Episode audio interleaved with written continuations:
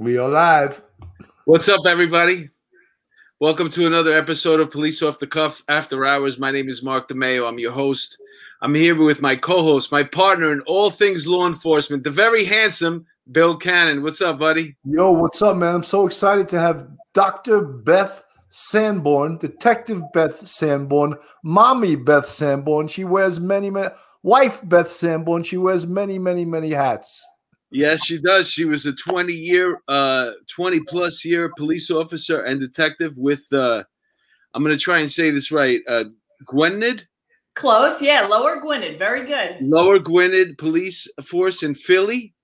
She was in the patrols division, and somehow she's talking in the past tense. She's still on the job. Well, you're still on the job? Oh, yeah.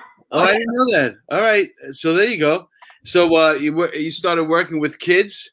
And you developed this mentoring program and a counseling program while you were also getting educated. You got your doctorate research on the Pennsylvania School Resource Officer as a mentor and counselor. That was your doctorate. And you're here with us tonight. Thank you for joining us. Yeah, that's awesome. You gave me a lot more credit than I'm actually due, but I mean, we'll get to that in a little bit. But yeah, there was a lot more there, but I get tired of reading after like 5 minutes. So I read the first paragraph and that was it. I bailed out. I said 3 more paragraphs. I can't do this. Just get the highlights. Well, thanks for coming on. Your husband's a cop too, right? Yes. Yeah, he is. He's a sergeant. He outranks me. Yeah. Yeah. Right. Oh, he's a sergeant. Does he order you around at home?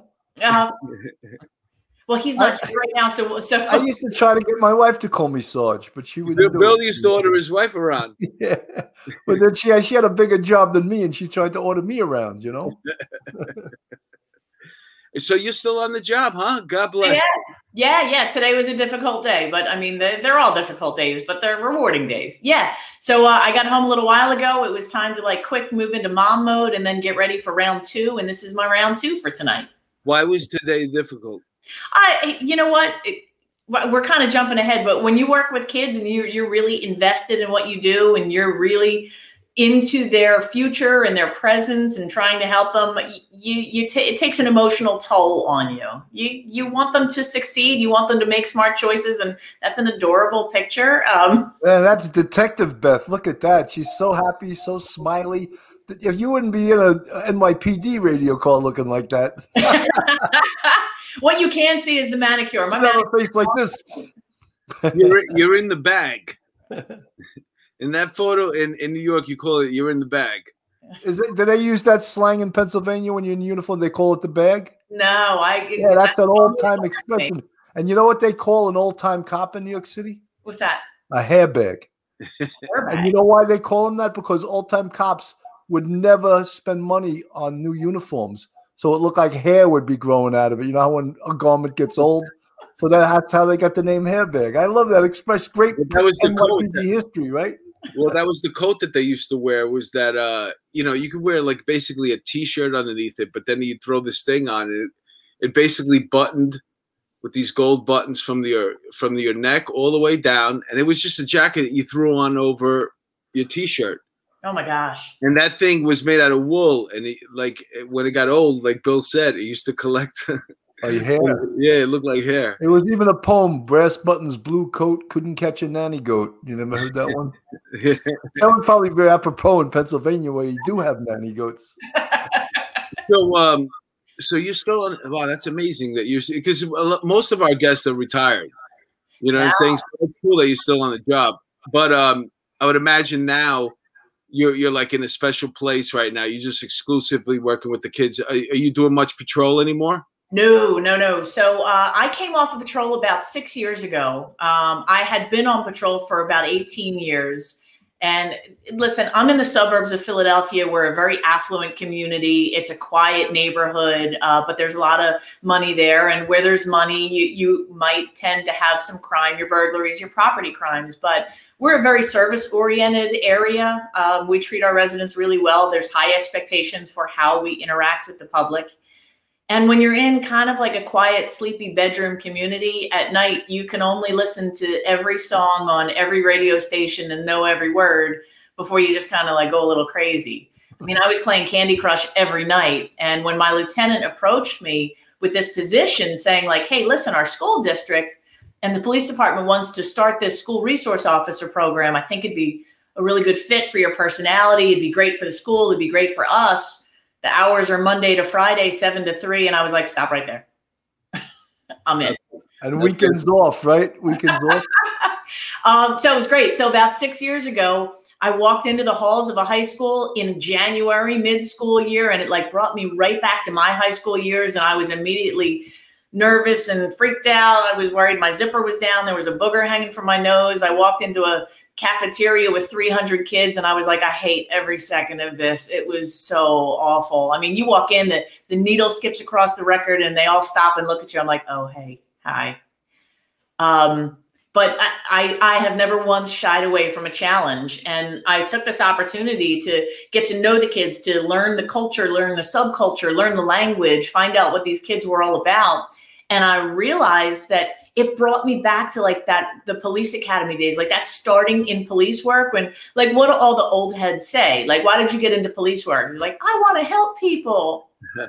And you don't get to do that on patrol. Like you might occasionally get to do that here and there, but it's a lot of responding to calls. It's a lot of filling out paperwork. It's a lot of check boxes and bureaucracy. But when you work with a kid and when you work with them, when there's no real crisis going on, you get that ability to help people. You get that ability to help work with a kid and to help them achieve their success. And I'm like, oh yeah, here we go. This was why I got into policing. And I'll tell you what, some days are hard. I'm not going to lie. There are some days where I leave and like I'm drained. And I am just beaten down, battered, and bruised. And yet I wake up the next morning and I'm like, I can't wait to get back there. Well, that's good, though. That's the best part of life. It really is. When you find something that you really enjoy doing and you're passionate about it, even if it beats you up, you know, you want to get back there. You know, you got it. The kids must look at you as like a mother figure, especially kids that don't have a parent or missing a parent, right? Yeah, so that's the piece of it. Like I told you, we're in an affluent suburban Philadelphia community. Like you should see our student parking lot. Each one of those cars are nicer than anything that I've ever driven. And do the parents try to give you tips when you do a good job? No, not anymore. Those days are long gone. Well, how about the house sitting my house for a month? I would be great. Like imagine that. Hey, listen, a lot of our houses have a point in their price tag. And once you're at 1.2 and 1.4, but like, you know, it's funny. Here's the thing. Even in my community, I still have kids who don't eat. I still have kids who don't have safe homes. I still have kids who are being malnourished, maltreated, that are being ignored. They're being neglected. They're being abused. It happens. But that's because they have an eating disorder. Yeah, it's there. They just keep throwing it up. You know, Beth, your neighborhood is so different. Like we would drive around or walk around Times Square at midnight, and we'd see 4-year-olds and 6-year-olds out at midnight, 1 o'clock in the morning. And to any other police department, that would be child abuse. But to New York City, it was just like you had to like ignore it because it was just part of the culture back then. So I have to tell you, a couple weeks ago, I took my first trip ever to New York City, and I went to Times Square. I'm telling you, it was 2 weeks ago, 3 weeks ago. Marijuana had just been legalized. It was the biggest shock to me I have ever experienced because for 24 years, marijuana has been illegal. Marijuana has been a crime. And all of a sudden, I come out of the hotel, and there's a dude standing next to me smoking a joint. And as soon as we walk into Times Square, there's a guy standing on the corner going, good weed, good weed, good weed. I'm like, oh man! Yeah, that happens. So I wouldn't buy that weed though. Next time you come to New York, I'm gonna give you a little hint, okay? This is something, 3 words you take with you when you come to New York, and they work like a charm. You ready for this? Nah, I'm good.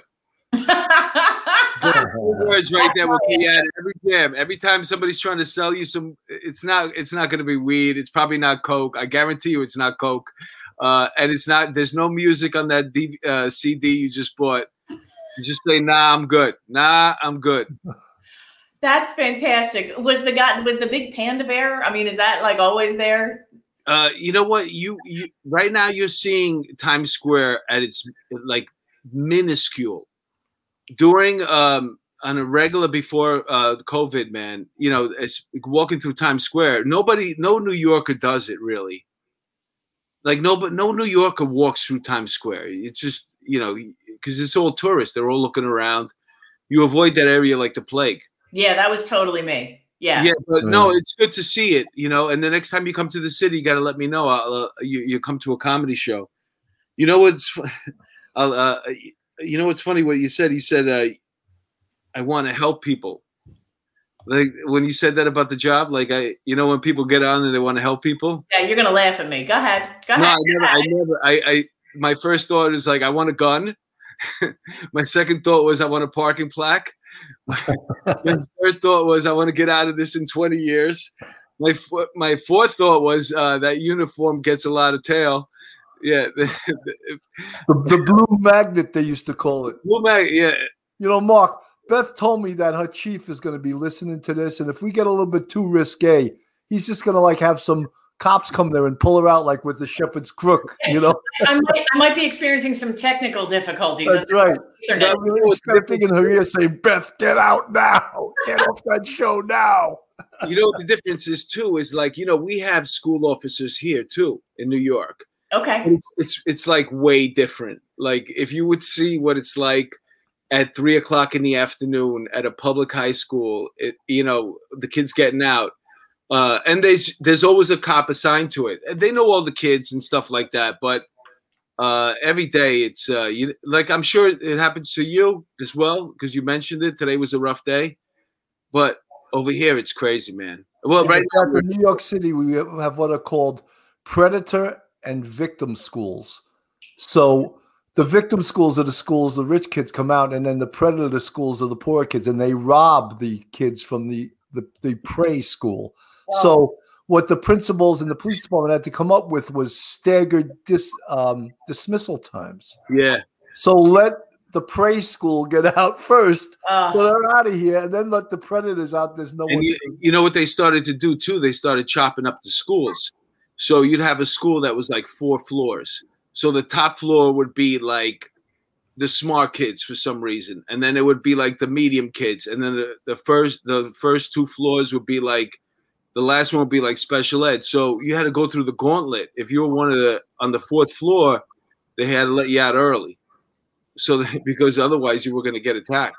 Wow, I'll tell you what, there's so many different interventions and things that schools are doing to try to avoid problems and try to mitigate, make sure that the kids are staying safe. I was talking to someone who was man, I wish I could remember who it was right now, was telling me that in their schools on Friday, they all wore uniforms. And uniforms are good. The kids still fought like crazy. They didn't care. But on Fridays, when they had most of their fights, they started a dress down Friday where the kids could wear their own clothes. And their fights stopped because the kids didn't want to fight in their good clothes. This was the stuff they wanted to go off to their other people. And all of a sudden on Fridays, they didn't have any more fights. And I'm like, see, that's a smart person right there. Yeah, but you know what's so different about that in New York? Because I went to a Catholic high school. We had to wear uniforms and everybody got along just fine. Especially when I was growing up, it was a lot. It wasn't like segregation, but you know where you're supposed to be at a certain time in New York back then. You didn't want to be in the wrong neighborhood. We used to wear uniforms, and everybody got along fine. And then we had the dress down every once in a while. That's when all the groups got separated because it was mostly about music. But the kids who were into rock and roll, they stuck with their own. And the kids who were into there was no mingling at all on that day. So it was like Breakfast Club. Everybody had their own little separate. Yeah. But when we wore the uniform, everybody seemed to like get along just fine. So it's so funny that you mentioned that. It's a complete opposite. Wow. But kids are weird. Yeah. So Beth, do you have a big opioid problem in your community? So yes, but no. So Pennsylvania is like super fractured. We've got lots of tiny little jurisdictions and we all kind of work independently from each other. You know, we try to coordinate, we try to collaborate and help each other out, but there is a lot of fractured policing here that happens in Pennsylvania. I'm only 10 miles north of Philadelphia. So there is an opioid problem here, but it's not directly hitting our immediate community. That's not to say that we don't have it. we're having the isolated, you know, instance here and there. And I base that on like our Narcan usage and medical calls. But when you really start to look at our school community, which is a great representation of the larger community, it's not hitting us directly here. And I kind of want to like knock on my table to say that, because listen, I mean, it's devastating, and I wouldn't wish that on anybody. But you know, here's the other piece of it. Where there's money, you can afford drugs. And some of these kids can afford some decent stuff, or at least they think they're getting decent stuff, but they don't know what it is that they're getting. And they don't know how to use it, and they're experimenting, and it's scary. But when this happens in a giant home, away from the street, away from other neighbors, and there's a medical emergency, or there's an overdose, or there's a problem, like your neighbors don't know about it necessarily. You know, it's not like my neighborhood where I live right now. We're all on top of each other's neighbors, and you know, God forbid I turn the light on to get a drink at 2:00 in the morning, and my neighbor's texting me, "Everything okay? What are you doing up?" What are you drinking these days, Beth? I'm more of a Diet Coke and a fruit punch kind of girl. Oh, I mean, when you have an adult beverage, what is that adult beverage? So I'm a type 1 diabetic, which means I'm super, super careful with everything that I ingest, which means I'm not really a whole lot of fun. So when I tell you that I'm mostly a Diet Coke kind of girl, I'd say I'm almost entirely a Diet Coke kind of girl. That's my vice. Oh, okay. I'm not going to push it. I mean, you know, I have empty cases of Cabernet in my garbage, you know. People across the street there, we know what you drink. What a mystery it is. But at 2:00, I can still grab a can of soda, and I can also finish up that can of soda at 6 a.m. when I wake up. Yeah, I wouldn't fool around with the diabetes either. I have friends that passed away from diabetes. I know the severity of it. And I always said to myself, if I got diabetes, I wouldn't cheat at all. Oh, I certainly cheat. Oh, let's be clear. I do. Hey, like if we edit it this the wrong way and your husband hears that, you know, he's going to be like, "What? Beth, do you cheat?" We can insert. We can insert a question the wrong way. Yeah, that's the way I am. I'm like, if something's wrong, I'll fix it. I'll try to anyway. But yeah, I guess you have to cheat every once in a while, though, right?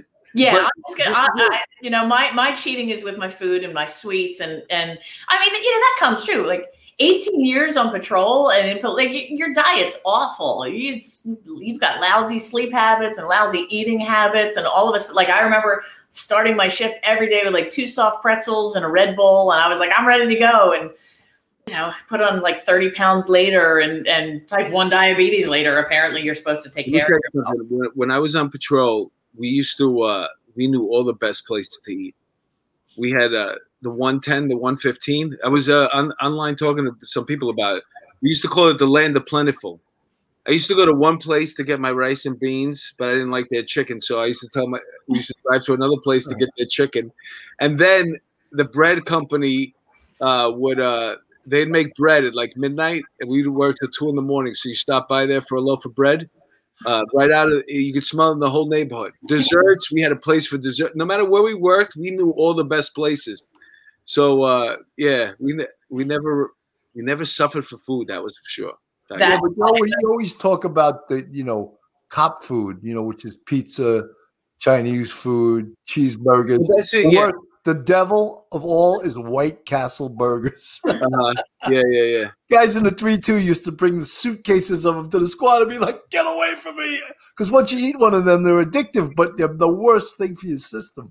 Oh my gosh! See, we get teased because we're in this beautiful neighborhood. So when I tell you, like our favorite sandwich shop, I get the turkey and brie with little slices of green apple. Oh my God! I'm gonna have a turkey and brie sandwich for lunch. Man, if my brie gets cold, I'm not a happy girl. You know, it's funny that you mentioned that. Is I remember right after 9/11, we were, you know, had places for us to go eat. Remember that place downtown, Bill? It was Italian restaurant. Yeah, and they sometimes place on, was it on Canal or Houston? One of those. Yeah, and then you know I was in the family center for a while there, months, and they used to put out some spread for us, and a lot of it was stuff I would have never known. They were coming from Le Cirque, like food from Le Cirque. Oh, and yeah, people donating food. Famous restaurants, and we were having those type of sandwiches, and it was weird because it was like something really horrible happened. and now you're having like a really great sandwich. So it like messed with your head. Yeah. You know, I just, some people in the chat, they're talking about like donuts and coffee. I just want it out there. Cops do not eat donuts. I don't know where you guys got that from. Cops do not eat donuts. I have donuts right now. Wait, I've never seen that. There was the funniest meme. They had this big box with a stick holding up the box. And they had donuts on it, and they had a rope. So, like, for a cop to go in it, like it was a trap for a cop. You know what? It makes the best photo op. So whenever we're having, like, a new student orientation or a bunch of new people at the school, of course, we always put out a spread of donuts and Danish and coffee and juice. And every single time, without fail, I will go up. I will pick up the whole box, and I'll stand there. I go on right in my mouth. They're all ready to go. Go ahead. Take your pictures. Have fun. Cop eating the donut. Once you get powdered sugar on your vest cover, it's like, I can't get that to the dry cleaner now. Bill called a donut eater, right? Donut eating, yeah. Mark, I think it's time for your commercial. Here we go, ladies and gentlemen. If you don't know, well, you're going to know right now. The best hot sauce in the world is silkcityhotsauce.com. I use it on all my food. I've been dieting. I lost over 15 pounds right now. The only thing that keeps me sane is Silk City Hot Sauce. They have several different flavors from mild to wild, and they have crazy labels, original artwork. They have flavors like Bobby's Big, Chipotle, Aztec Attack, Badass Jew. That's my favorite one, by the way. Slurp, Mango Madness. And if you go to silkcityhotsauce.com and you put in the coupon code OTC for off the cuff, you'll get a 15% discount. The bottles are usually about $5. You get 4 of them for $20, and trust me when I tell you, you can't go wrong. These are this is high-end food, and nothing cheap about it, man. It tastes dynamite, sparks up whatever you're eating. Check them out, silkcityhotsauce.com. You guys, I can't get there. We go. You guys getting sick and tired of living in New York and you want to get the hell out of here? High taxes, bad government, bad mayor, bad governor. Yes. Carol Waters of the Beach Realty Group has been buying and selling property in the Myrtle Beach area for 11 years. Carol and her husband, Rob Mayen, he was a retired FDNY firefighter. Don't hold that against him. And he also rolled over from the NYPD. They work as a team. Carol's been a multi-million-dollar producer for the past 10 years. And they have great knowledge of all aspects of the real estate industry. Carol's are well-known around the Irish community in New York. She worked in Fitzpatrick's Manhattan Hotel for over 20 years behind the stick. Originally born in the Bronx and brought up in County Mayo, Ireland. Contact Carol Waters for all your real estate needs in the Myrtle Beach area. Carol Waters sells Myrtle Beach at gmail.com, 914-261-6681. Now, this is a personal one. We're announcing this really early, but May 18th, Joe Lisi, a retired captain and the most successful member of the service actor in the history of the NYPD, he's been in over 100 TV shows and movies. He's having police off-the-cuff night at his restaurant, Bordeaux, on 350 West 46th Street. And anyone that mentions Mark's hair will get a 15% discount, or mention police off the cuff and you get a 15% discount. So that, you know, the other thing is our Patreon, please, you guys, if you're not joining our Patreon, we'd appreciate if you would. The www.patreon, there it is, www.patreon.com/policeoffthecuff.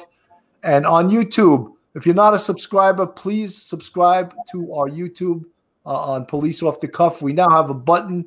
You can just press that button, boom, and you're a subscriber to our YouTube.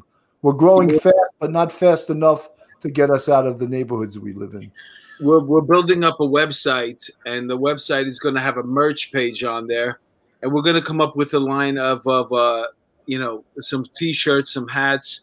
I always wanted to do like Detective Pat, you know, I caught some lead, and Miss Homicide T-shirts, and you know, for the really popular guests that come on often.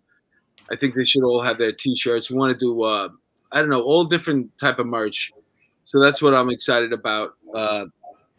Also, I forgot. We'll go back to it, but I'll remember it in a second. Man, I had something I wanted to say. We'll get back to it later. Let's get back to Beth because she's feeling like a bastard stepchild right now. You know, now her chief's going to really whisper in her, get off that show now. I think he wants to know if he can come up from Philly for the Bordeaux night. Oh yeah, yeah, that's good. People coming from well, that's what I wanted to say. You just reminded me. I'm trying to talk Bill into doing some minutes there. So, if Joe, if you're listening, Lisi, if you got a mic and a sound system there, I'm like, what? Since we're there, we might as well put on the show. Even if it's just 10, 20 minutes, a half hour of comedy. Why not? I'll do it. Let's go. He wants the show to be the pizza. Well, we'll eat too. We're going to eat, but that'll make people buy more pizza. So I'm trying to talk Bill into it. You know, Beth, Mark is a much better comic than me, but he's been doing it for like 25 years. I've been doing it for about 6, but I haven't been up in since the summer. So when you don't do it, you get very rusty, and you're not, normally I could do 15, 20 minutes, no problem. But now I get up. I have to really look at my material, and then I haven't really written much, It's the cold shower. That's exactly what. Yeah, I got to stop Wim Hoffing. That's right. If I Wim Hoff, it's like you just jump in. There's no. It's never going to be comfortable. That's true. You're right. You just got to jump into it. When you're in your zone, you got the butterflies till you get hit, and then you're like, "Rah!" Yeah. You need a couple of shots to the mug. That's right. Same thing with NYPD. You're nervous till you get shot at. Then you're all right. Yeah. You know what? You're speaking about the NYPD. Listen, Philly, I hope – I don't know. I read stuff. I know you guys are going through a lot of stuff over there. You're working crazy hours too. But we had a crazy week over here. We had an officer that was run over. And I just want to – I just feel like – we have to mention this kind of stuff on the show. His name was Anastasio Tsarkos, and he was the highway cop. And prior to his death, he was involved in taking there was a scene on a highway where there was another death. It was a car accident. Somebody had died, and they were blocking off the road. And there was he got run over by this Jessica something or other. I don't even know what her name is, but prior to that, a couple of hours before, she was on a podcast and she was motherfucking the police and taking shots of vodka and smoking pot and all this stuff.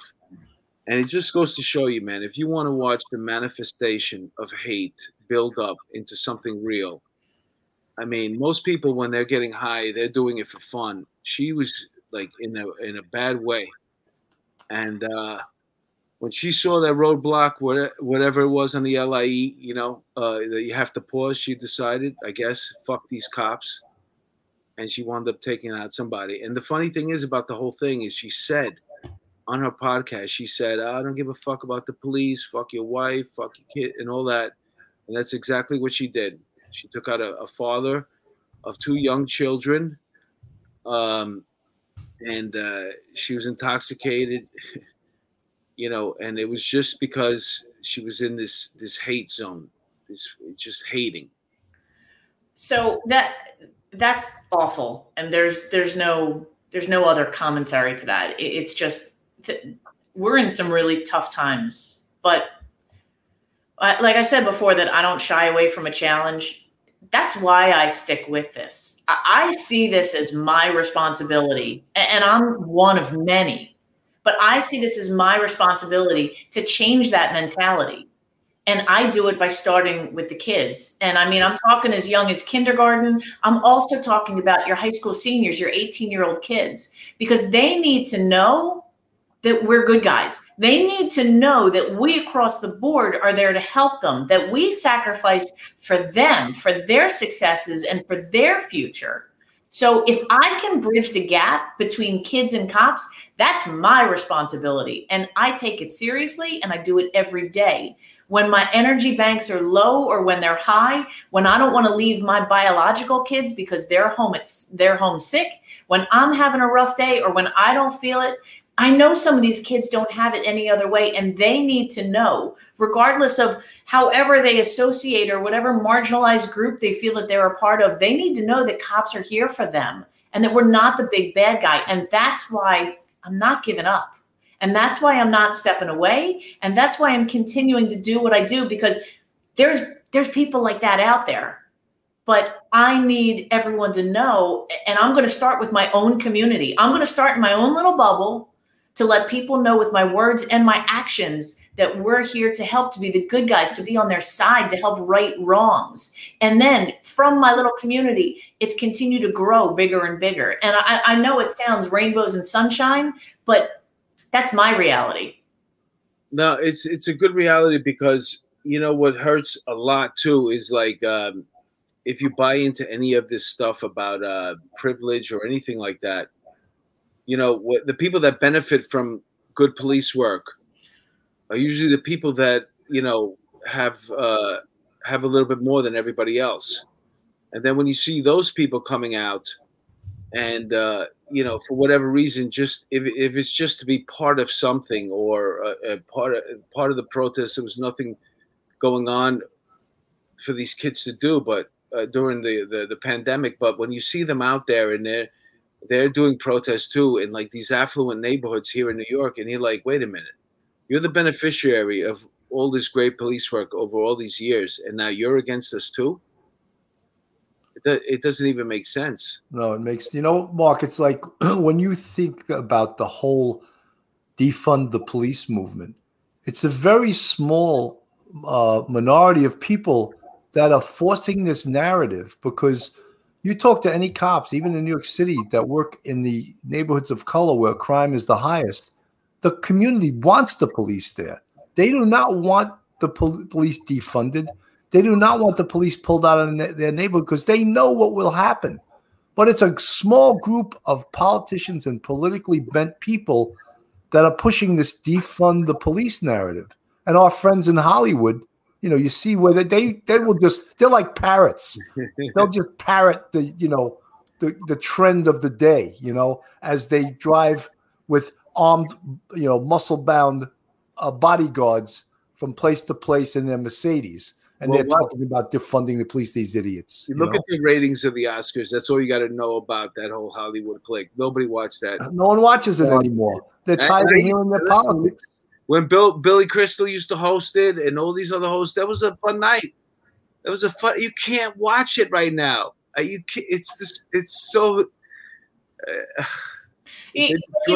It starts small, and it has to grow from the small, from that little seed. Like every morning, and I know. Listen, I know you're not supposed to have your routines. Every morning, I stop at the same Wawa. I get the same cup of coffee every day. Okay, I know you're not supposed to do that, but I see the same people every day. We greet each other. That's because the coffee's OTA. Well, yeah. I mean, I stand in line every morning. Does OTA mean the same thing in Pennsylvania as it does in New York? They don't bring it to your car for you? Beth, does OTA mean the same thing in Pennsylvania as New York? I'm going to make an assumption, and shame on me for doing so, but I'll tell you what. I stand in line every morning, and I wait till I get up to the front, and they say, "Have a lovely day." I say, thank you so much. It's very kind of you. I appreciate it. New York City cops go like this. No. That means it's free. I would never. But I will tell you, though, that little community, it's like the United Nations. We've got everyone who comes in there at 6:30 in the morning. And it's fantastic. And even when I'm working throughout the day, and I get to see people from everywhere. And they come up, and it's a shame, because it's almost – they almost say it like hushed, like they're doing something wrong. They're like, "Officer, thank you so much. Like, we appreciate everything that you're doing." I'm like, "Well, thanks so much. It's my pleasure. I love doing this." And you know, it's a shame, because I almost feel like they're embarrassed to say something, or it's okay to say it when it's quiet, but not when there's a big crowd or anything. Right. Again, you know, so I reinforce that with my actions, and I make sure that people feel comfortable. And even with the masks, you can tell when I'm smiling. Like, my smile hits my eyes. And I tell my kids, like, don't be the one that takes that smile off my face. And it's amazing that even that little smile is enough to encourage people to come up and say hi and just want to engage in conversation. Isn't it good that the masks are going to be taken down soon? Did you get your vaccine? New York, they just did it. I sure hope so. I'm waiting. I'm well past 2 weeks past my second shot. I've got acne like a teenager down here. This is terrible. Do you know how much spackle I had to put on this, you know, before? I hate wearing that damn mask. You know, I did spin classes. Try to take a spin class with that mask on. You can't breathe, you know? In New York, now if you're fully vaccinated, whatever, you don't have to wear your mask in the street. And if you're with a group of people who are fully vaccinated, you can be with them. So I think right now, de Blasio just opened up the city July 4th at 100%, July 1st. So if he's doing July 1st, that's because he knows by June 1st, it'll be pretty much completely open anyway. Because if you've been vaccinated, listen, I want to be a gentleman. I want to, play the role, but I'm fully vaccinated. If it's 80 degrees outside, I'm not wearing my freaking mask. I don't give a shit. Fuck you. What are you going to do? I did the whole thing. I played the whole way. Similar just hit our news just this week about what Pennsylvania's governor has suggested as far as our mask mandate. I'm looking forward to it personally, but that being said, knowing the position that I'm in, knowing the uniform that I wear, I'm not going to be the first one that's walking around without the mask that says, I'm not causing the controversy where someone's coming up to my community or my chief or my school board or my elected officials and saying, well, how come she's not wearing it? No, I mean, obviously when you're working, you have to do what you have to do, but you also have to stay ahead of it. And that's what I think everybody's aware of too, because you don't want to take the average person, the non-criminal, and it's 85 degrees now. And they're like, fuck it. Like I got vaccinated. Why? You don't want to turn that guy into somebody who's technically breaking a law. Right. So that's why you got to stay ahead of it. And that's what they're doing right now. They're staying ahead of it. They realize that, the vaccination numbers, and not only that, but in New York City, I don't know how it is in Philly, but they've opened up the vaccinations pretty much to everybody. You can go to almost anywhere right now and get a vaccine. And there's plenty of places, I noticed the other day, that there's no line and there's nobody coming in. So at some point, once everybody has the opportunity to get the vaccine and they don't choose to, all right, listen, we have to move on. Yeah, I mean, there's only so much you can do. Like my son is 18. He turned 18 in February. He just got his first shot and, super excited because the second shot is scheduled for Mother's Day. So that's what I'll be doing. So he can be miserable on Mother's Day after he gets his shot. I'm hoping maybe my husband takes him for his second shot on Mother's Day. Like maybe I'll get to sleep in that day. That'd be fantastic. And bring me McDonald's when you come back. So we'll see. But my daughter's 14. She would like to get it, but right now in Pennsylvania, it's approved for anyone over 16. And I think it's open for anyone over 18, but anytime I turn around, there's plenty of emails that are coming through and notifications that are coming through for clinics and, just show up, register your name. I feel like it's everywhere now. Yeah. A 12-step woman said in Wood County, Ohio, the law enforcement officers were given only vaccines that were left over since they're perishable. I don't know. That's not nice at all. Well, that was in the beginning, but now the vaccine's so plentiful that they're giving it to everybody. In fact, in New York City, the cops should have got it first, and they didn't. And that is also just to show the disdain for law enforcement by elected officials, that the police weren't first on the list because – so many cops in the beginning got COVID because they were working 12, 14-hour shifts. And then when the protests, they were dealing with all the protests for 12, 14 hours and they weren't vaccinated. Well, there was no vaccine yet anyway, but they weren't on the list to be first, Yeah, it was scary at first. I remember how I was reacting in March of 2020 when our schools shut down and when we were taking extra precautions at work. I mean, it was ridiculous. And I mean, I say ridiculous, but it was keeping our safety in mind. I mean, it was even before plexiglass. We had tarps set up and duct tape and hand washing stations and alcohol. And I'm telling you, when the distilleries stopped making booze and they were making hand sanitizer, like police cars were lined up because they're like, we'll take care of you guys. And I remember thinking, especially, being immunocompromised and my daughter as well. I'm sure she would love that. She heard me say that, but we were really worried about our own safety. And my husband's a cop and I'm a cop and we've got autoimmune disorders. And like, now what do we do? And for a little while when this first broke out, my sole job was to stay healthy. That was what I was tasked to do, because if our department went down, they needed an insurance policy of someone who could work, who was available, who could handle things. And it was, you know, it was scary. Here we are a year later, and I want to say that I've let my guard down somewhat. I'm not going to do anything reckless and irresponsible, but I'm definitely ready to resume most of what was my normal. Well, you know, Beth, I go to the gym, and these guys with these spray bottles, they're like, shh, shh, shh. I'm just like, dude, get over it, man. And it's like you got to wear like a diaper to work out because all the equipment's wet, you know? I'm like, how did my ass get wet? Then I realized the guy sprayed the hell out of the damn bench, you know? Yeah, but you know what? And the CDC said you can't get it from contact on a surface. But the memo didn't go out to these idiots in my gym. They're spraying the hell out of things, you know? Yeah, that's the horrible thing about this pandemic has been, you know, it affects some people really, really bad. Like, for example, the NYPD is still losing members. Just this week, Michael Mundy, he died of COVID. He was in the 7-7 precinct. And, you know, so we're still losing members of the service. It hits some people really, really bad. That's the messed up part about this. And, you know, we get the people that I just read it today, the people that tend to suffer from, you know, the after effects of the COVID shots, the vaccine shots. Those are people that are probably were more susceptible anyway, you know, and probably already had it. So that's why if you have, you know, the second shot really throws you for a loop. They're saying you probably already had it before. Oh, no kidding. Yeah. So my husband had it. It's funny, too, because it's not funny, but he got sick on our wedding anniversary. I just thought it was an opportunity. That's a sign. That's definitely a sign. It was our 21st wedding anniversary. I'm like, if you don't want Chinese food, that's fine, too. But that's the body telling you something. But when he got the shot, and again, I'm not going to diminish anyone's reaction to it or the losses that people have suffered. But it's funny.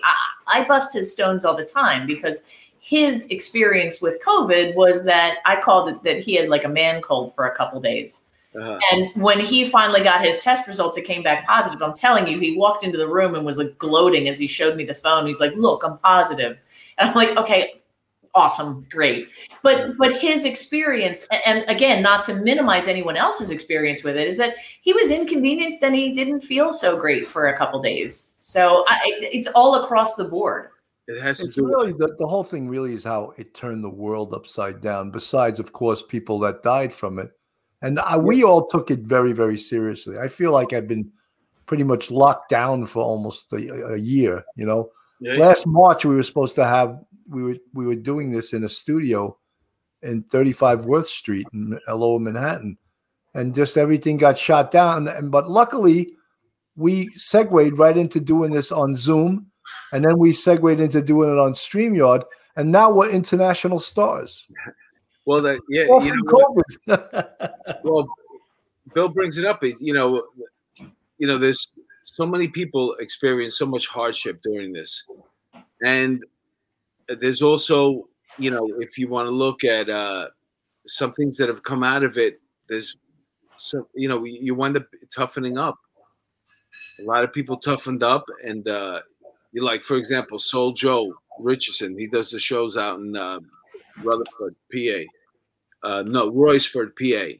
You know, he could have shut down the comedy there. He has a comedy club there, but instead they put it outside until they could tolerate that. Then they put a dome over it. He said the best comedians in the world come through this place.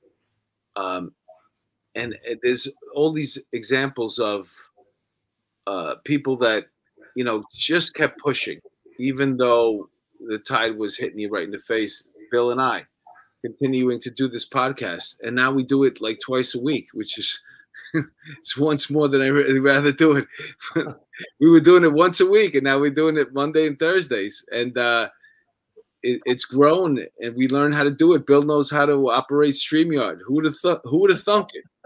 The guy's like putting a highly skilled individual knows how to put up overlays, overlays, adding video, pictures. Beth, I'm doing a low tech show with you. I didn't have any videos waiting. You know, I could have had videos of you dancing at the school party. You know, but I didn't choose to do that. I didn't want to get you in trouble with your husband, even though he might be at work right now. You know.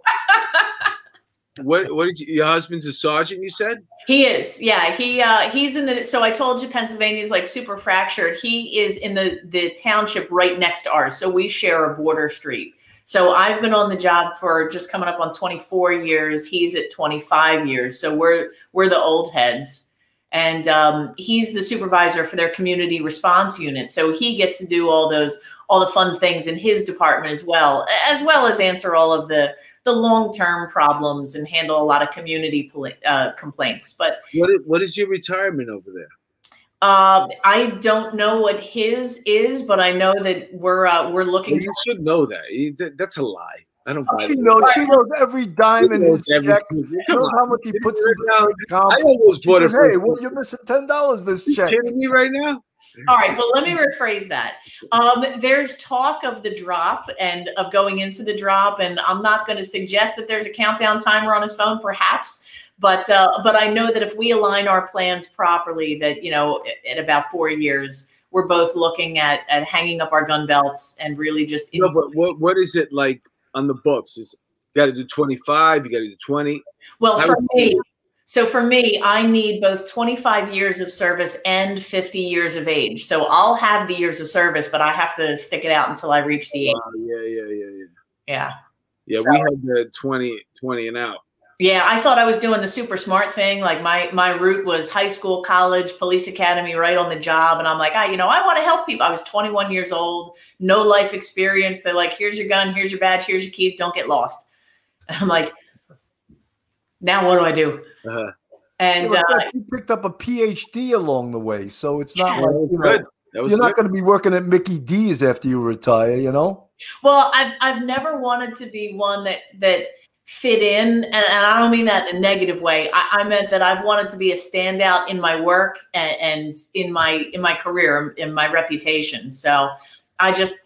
Yeah, I love what I do, and really, believe it or not, the doctorate came about because of the anti-police rhetoric, you know, this like pulling cops from schools and school resource officers are the big bad monsters. And I'm like, that's not what we do. That's not who we are. And that is really what drove me to say like, nope, I'm putting some research behind this. I want to get the word out there. So when you say like, hey, you know, when Mark said I started this mentor counseling thing, no, like there's a national model out there. The National Association of School Resource Officers stresses that we serve three essential functions in no particular order. We're law enforcement, we're mentor counselors, and we're law-related educators. And I'll tell you what, most of us, you know, we identify as that law enforcement because we're wearing uniforms or we're keeping kids safe or we're carrying guns. But I'll tell you what it is that we're actually doing during the day is we're actually doing those mentor counseling activities. But that doesn't make the news. Nobody hears about that. Nobody wants to talk about it because it isn't exciting. So that's why I was like, I got to get this out there, because if you're talking about defunding police and pulling cops from schools, you need to know what it is that we actually do. I want you to be able to have an educated mindset behind it. And that's where that PhD came about, because I'm like, you're not going to take my school from me. These are my kids. Yeah, and you know what? These kids that are getting bullied, they can't go to the teachers anyway, or even the principal, the dean, because they can't really do anything. I've got news out there, so at least the school people can tell the cop. Yeah, but here's the really cool thing about it. You know, so I'm a cop, but here's the thing. I know who's dating who. I know who's friends with who. I know where they live and where they hang out on weekends. I know their extracurricular activities. So, you know, when someone's looking at security footage, I can identify a kid based on their gait or based on their sweatshirt or on their backpack. I get to know all that other little stuff. That intelligence information is huge. If I had $1 every time a kid came up to me and was like, Officer Beth, I can't go to my guidance counselor, but, you know, or when a kid comes up to me and they're upset because they had unprotected sex over the weekend and now their belly hurts, Or when a girl comes to me crying because there's one girl in school that she told her boyfriend not to text and he texted her anyway, and now she's in crisis mode and she wants to hurt herself. Like, cops don't deal with stuff like this. You know, Beth, that is so important. And the trend in a lot of places is to take cops out of the schools. And it's such a mistake because cops really have that sixth sense and the intuitiveness that lets them figure things out before, you know, these violence interrupters, as they call them in New York City, and some of these social workers. Cops, they belong in the schools, I believe. Like that's where some of those fights start. Like you just mentioned, Beth. You just mentioned, you know, whatever it is. He texts the boy that I told her not to text, and that leads into that comes back to the school, and that leads into a fight after the school where, guess what? Somebody has a knife now. Yep. Or I mean, listen. As simple as this. I hate to say it, and I mean, listen. I work in a great school. I mean, like, we have every resource under the sun. If you can think of it, we have it. But there's still 1,400 kids there. So what are you still going to have? You're still going to have fights. You're still going to have thefts. You're still going to have drugs. Like, let's be realistic. But here's the thing. If it's a Friday afternoon and tensions are running high, I don't know, let's just say right before spring break or right before Christmas when everybody gets all amped up, or just a regular Friday afternoon, and you two are going at it in the lobby and I hear your voices getting loud, okay? Because we know that's what happens. And either one of you drops your backpack and the jacket comes off, maybe you're tossing your glasses to the side. We know what's going to happen. I haven't lost my police skills just because I'm kindergarten cop. I haven't lost my 24 years of situational awareness. But here's the really cool thing. Because I know you, and because you know me, and because you know that I'm invested in your day-to-day, I can yell out, Mark, Bill. And if I can get your attention and if I can distract you for that moment, you might not want to be interested in fighting each other because you know that I'm locking eyes on you and that I'm watching you. And I can prevent that fight. And you know what? Worst case scenario, you could use that. Is that what you carry behind you? That those, what is that thing? That's what you pull them apart with during the fights. With I like wood. What is that? Use that too. It looks like something that you like separate people. An old time shillelagh. You know. I thought you were going to say shillelagh. You know, Beth, I want to just read some of the comments in the chat because we want you to walk away here with a big head. Dr. Sanborn has a lot of stories and energy. Very interesting. I can see her being loved by the kids. Ooh, that's so nice. There's a couple of more. Hello, Heather. There was a bunch of them. Now I can't find them. Anyway, people are impressed with your energy and your commitment to these kids. Before I just go back, I just want to. This is a. I told her I would do this. This is a sweatshirt being sold. I can't see the top of it now, but it's for the benefit is for the Brian Simonsen Foundation, who was a detective who was killed in the line of duty. And the other one is for the Detectives Endowment Association. And the last one is Blue Lives Matter. And I can't see the top of the flyer right now to give you the address, but just know that this is posted on the Police Off the Cuff site on Facebook. And it's a great cause. For $50. You can buy a sweatshirt and it has the NYPD logo on it. And all the money is being donated to a great cause. So that's... you know, Emma Roth, who's on the comments, she asked, how long is the police academy? Well, in New York City, because she's in Sweden. And in New York City, the police academy, she says in Sweden, it's 3 years. No, yeah, I guess you go out in the street for 6 months.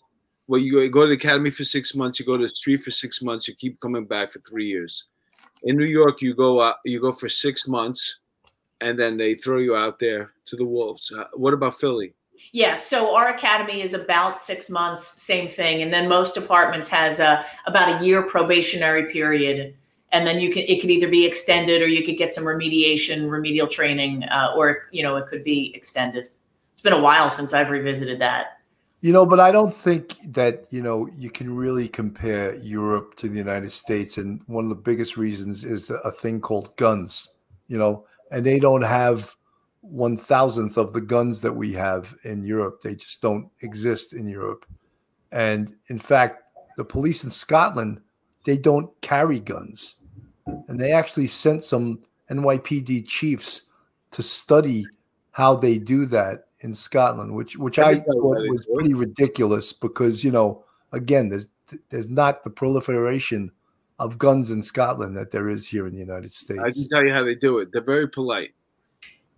It's all about being polite. Excuse me, sir. Would you mind stop beating that guy in the head with the brick? I can do that. Well, I'm sorry, officer. I didn't realize you were behind me. Over here, we'd be like, hey, what the fuck are you doing? And like, that agitates him even more. It's just about being polite, man. I've watched more than a dozen YouTube videos because I was studying England. Like, first of all, England has a car somewhere in every neighborhood that's loaded with guns. So that's what happens. You might be on a footpost somewhere and you're not armed, but there's a car. You know where the car is, or there's guns close by if you need them. That's Beth smiling. That's a smiley police department that they have. She's happy. You know, she's home.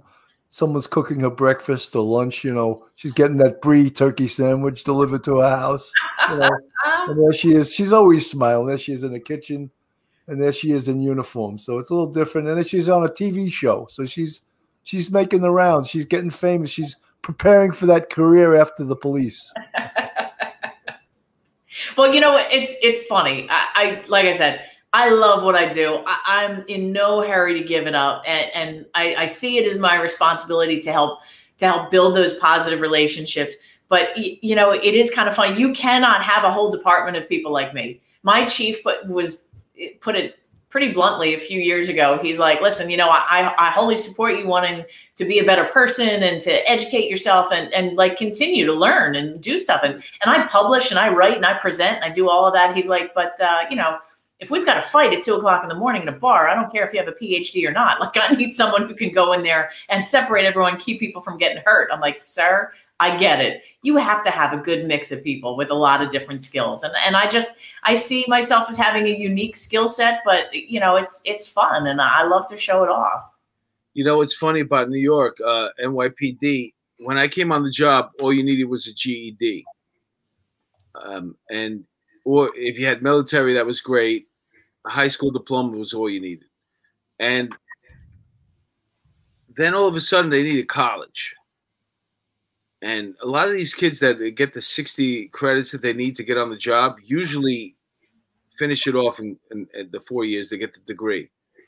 So the fact that, you know, they came on the job and now you're at a footpost somewhere at a protest and people are yelling and spitting in your face and cursing out your family. You're yelling at a college graduate. You realize that right now. You know what I'm saying? It's not like the GED guys that I came out with or the people that went, you know, got a GED, were right into the military. No, it's not like that at all. And those guys, for some reason, they wouldn't tolerate any of it. So, you know. You know, it's evolutionary. Every industry changes, and policing is no different. And we're professionalizing, and we're getting better gear, and we're getting better equipment, and we're getting better training. And you know, no longer are the days of like the dumb brute, you know, like with a strong back and a weak mind. Like hey, not 9 years. But you know something, Beth, I think that the public, especially elected officials, have realistic expectations of what the police can do and how much the police can take. If you watch the riots in New York City over the summer, they were being attacked, but people on the other side were seeing peaceful demonstrations. But the proof of the pudding was that 500 cops got hurt. So do cops get hurt in peaceful demonstrations? I don't think they do. So someone's lying, you know? Well, we're getting robots now. Did you see that video of the coming out with the guy in cuffs, and then all of a sudden a robot comes out? It's in the shape of like a dog. Yeah, no, they already nixed that. NYPD just nixed it. Why? Because the public didn't like it. They didn't like the robot. It was too effective. You know, I'm Fido. Please put your hands up. You know why? Anything that's effective, you know, they're going to step in and challenge it. You know, the facial recognition. Do you remember the Orlando nightclub shooting? They took that guy out with a bomb. He killed 46 people, and the chief there said, "I've had enough." And he sent in a robot with actually a bomb and took the guy out. Oh, it's coming, you know. And the irony of it all is there's no arguing with a robot. You know, a cop is going to probably, his partner is going to be a robot.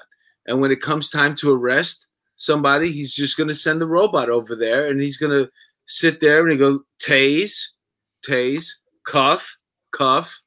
And he's going to go through the things on his little keypad, and the person's going to be arrested. And there's going to be no argument. My uncle works so-and-so. I'm sorry, I did this. And it's going to happen. It's coming. I mean, they already came out of the freaking projects with a robot. Yeah. They're letting you know it's coming. You could protest it all you want. It's coming. Well, you know, police departments have to use all their tools. Over the summer, during those riots, we never used mounted. We never used our horses. We never used drones. You could use drones to see where the crowd is going, because the crowd... Well, they didn't want people getting arrested. That's why. Well, that's exactly it. They wanted the mayor said, "I want a soft touch," so they didn't use. They didn't use aviation. Everything that you see, every single piece of graffiti that you see in this city, anywhere in the country, is deliberate. They wanted it there. There's a purpose for it. I know what the purpose is, but I can't say it on the show because we'll be canceled. Because Beth's here anyway. Beth, you're working with the kids, and that's fantastic. And you know, we have some guys across New York City, retired cops, that run programs that are so fantastic. There's a guy named Pat Russo who runs New York City Cops and Kids, and he runs a boxing program. And it's in all the inner city neighborhoods, and it's fantastic. And he's got kids from his program that are going to the Olympics. That's amazing. He's got kids from his programs that became New York City cops. He has kids from the New York City Cops and Kids program that have become hugely successful in the private sector. So those are the type of things that if the elected officials want to spend money, they should spend it on kids programs that before they get in trouble, get them out of gangs, get them out of MS-13, you know, get them out of the Bloods, get them out of the Crips. Instead of giving them money not to kill each other, let's see how tough they are. Put them in a ring, you know, put them in a martial arts class. That's awesome. Yeah. That's where they got to invest the money, you know. Yeah, well, one of the hobbies that my husband and I do together, and throughout our marriage, we've had different hobbies that we've done together. And I think that's been the happiest times of our marriage, when we do something together. When our hobbies have separated, that's when we have the most troubles. But we both do Muay Thai boxing. So when we're not here, we're at the gym beating each other up, and it's not domestic violence because, well, it's controlled and we're paying for it. But, you know, it's fantastic, and it gets that aggression out. But it's fun to have something like that to talk about, because I'll tell you what, one of the first tournaments that our son, when he was doing jujitsu, he went to a charity tournament, and he was wrestling against one of my school kids. Wow. And it was so exciting because he's looking at me and I'm looking at him, and I'm like, uh-huh, uh-huh, yeah, you know me, I know you. And I get to cheer for them. And it's something that we can talk about. This kid walks the halls of my high school every day, and every morning he says hi to me, and he's wearing that same jiu-jitsu sweatshirt. And it's a great, listen, you don't get those relationships otherwise. And it's something that we can talk about. I had a kid who graduated a couple years ago, and he was troubled. I mean, like, he was troubled. He had a lot of encounters with law enforcement outside of school. I would say, you will never, ever, ever have another cop that's going to advocate for you like I am. But once you leave these doors, once you leave those protections, I got to let you go. I can help you as much as I can help you, but this is on you. Well, listen, he was a fantastic boxer. I mean, sometimes it was organized and other times it was just an assault. But like, he might come in sometimes on a Monday morning and his hand was all bandaged up and he was wearing a hospital bracelet. And I would look at him and be like, "What'd you do? What'd you do? You did something. What does the other guy look like?" But you know, something that I can talk to him about. You know, jiu-jitsu is probably the greatest martial art. They should really incorporate that more into law enforcement training. Yeah, you know what? There's so many jiu-jitsu programs for law enforcement out there. Now, I will tell you, I'm 45 years old. After I did my Ironman, I need 2 knee replacements. I've got degenerative discs in my back. I mean, this is like, my body is atrocious right now, but I still do my Muay Thai boxing. I'm just super slow. I could never do jujitsu just because I don't have the range of motion and the flexibility that I would like to. My knees just don't work like they're supposed to.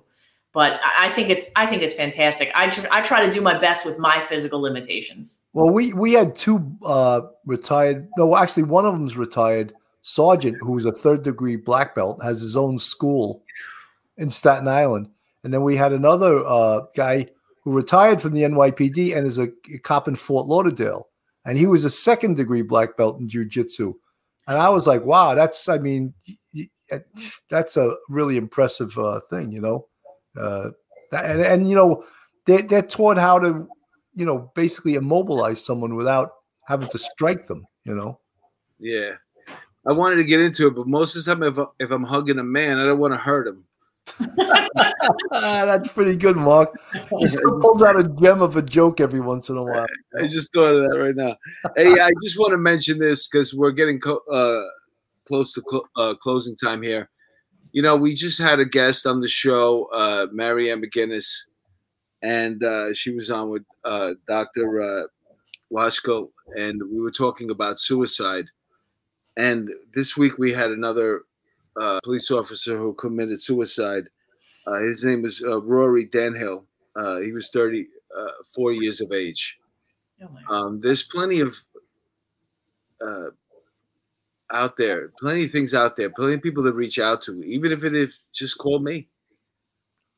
You know, just call me, call Bill. I mean, if you're down in the dumps, if you're a fan of the show, and we'll guide you in the right direction. You know what I'm saying? Absolutely. This is not something that we should, you know, we got to look out for each other. You know, I saw a sergeant on Facebook put out his cell phone number and say, anyone's even thinking about suicide, call me anytime, anywhere.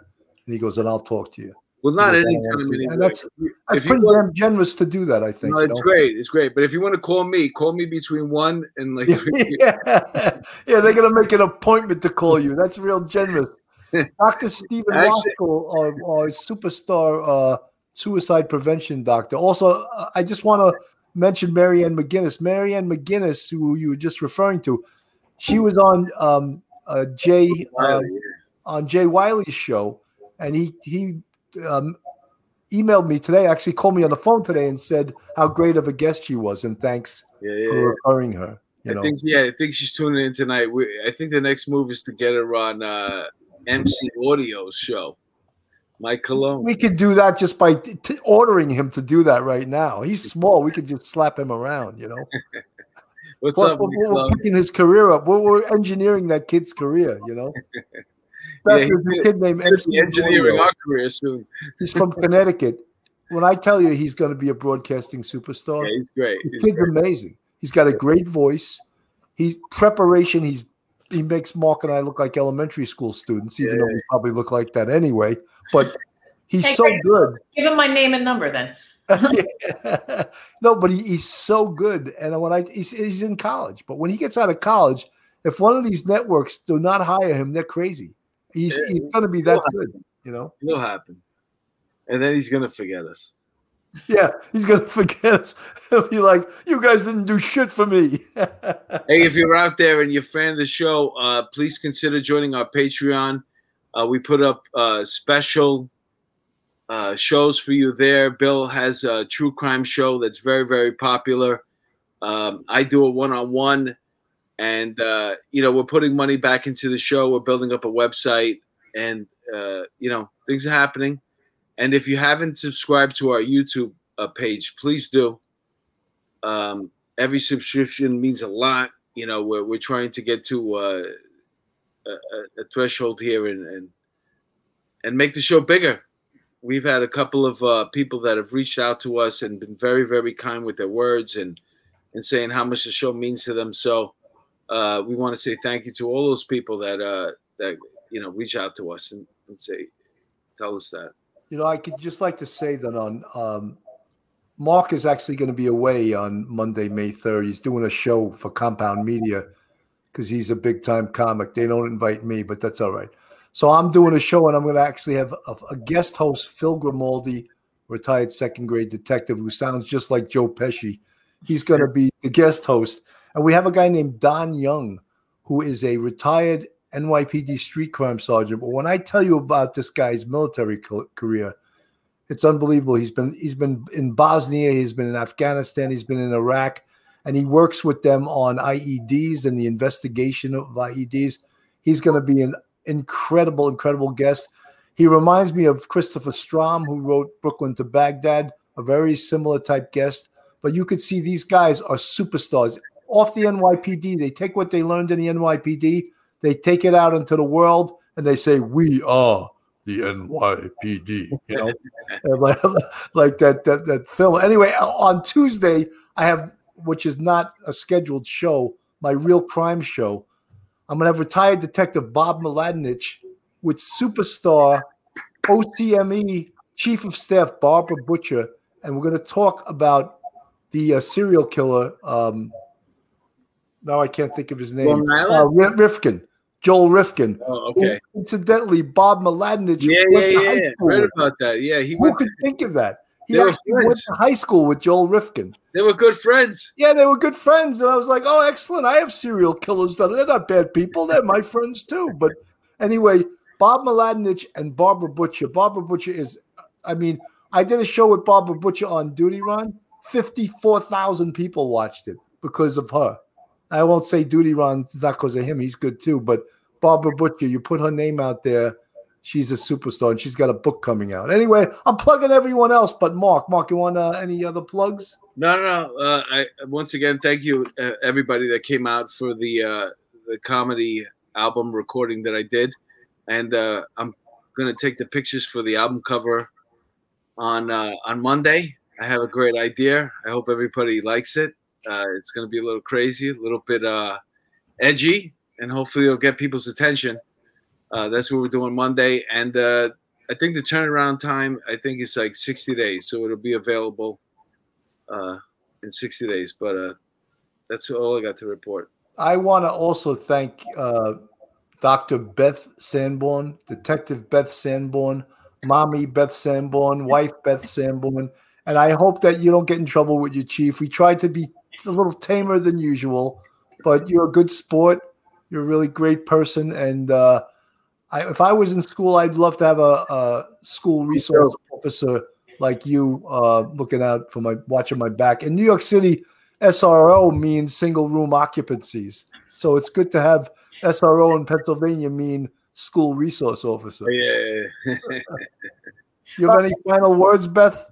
No, I just want to thank you guys for having me. This was a blast. Anytime I get the opportunity to talk about what I get to do and what I love, it means the world to me. I want people to know that there's good folks out there, and you guys included. So that means a lot to me. Thanks so much. You know, Beth, we're trying to keep the word out there. We're trying to keep the word out there that the police are good people, and when people talk against the police, we want to call them out too. You know.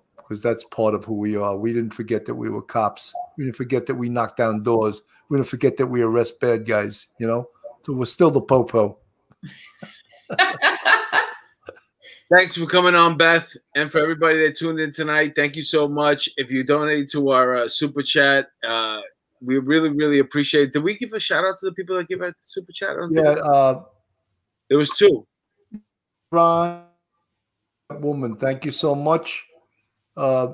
This does help us stay in coffee, because they don't give us free coffee anymore because we're not on the job anymore, you know. So. No, it helps us because this background I have is actually a green screen. And they said I got to pay rent for it. They said I got to downsize the next month if you don't make the nut. All right. Thank you so much, everybody. Good night, everyone that listened tonight, from Bill Cannon and Mark DeMeo, Police Off the Cuff, and Dr. Beth Sanborn. Thank you so much for watching.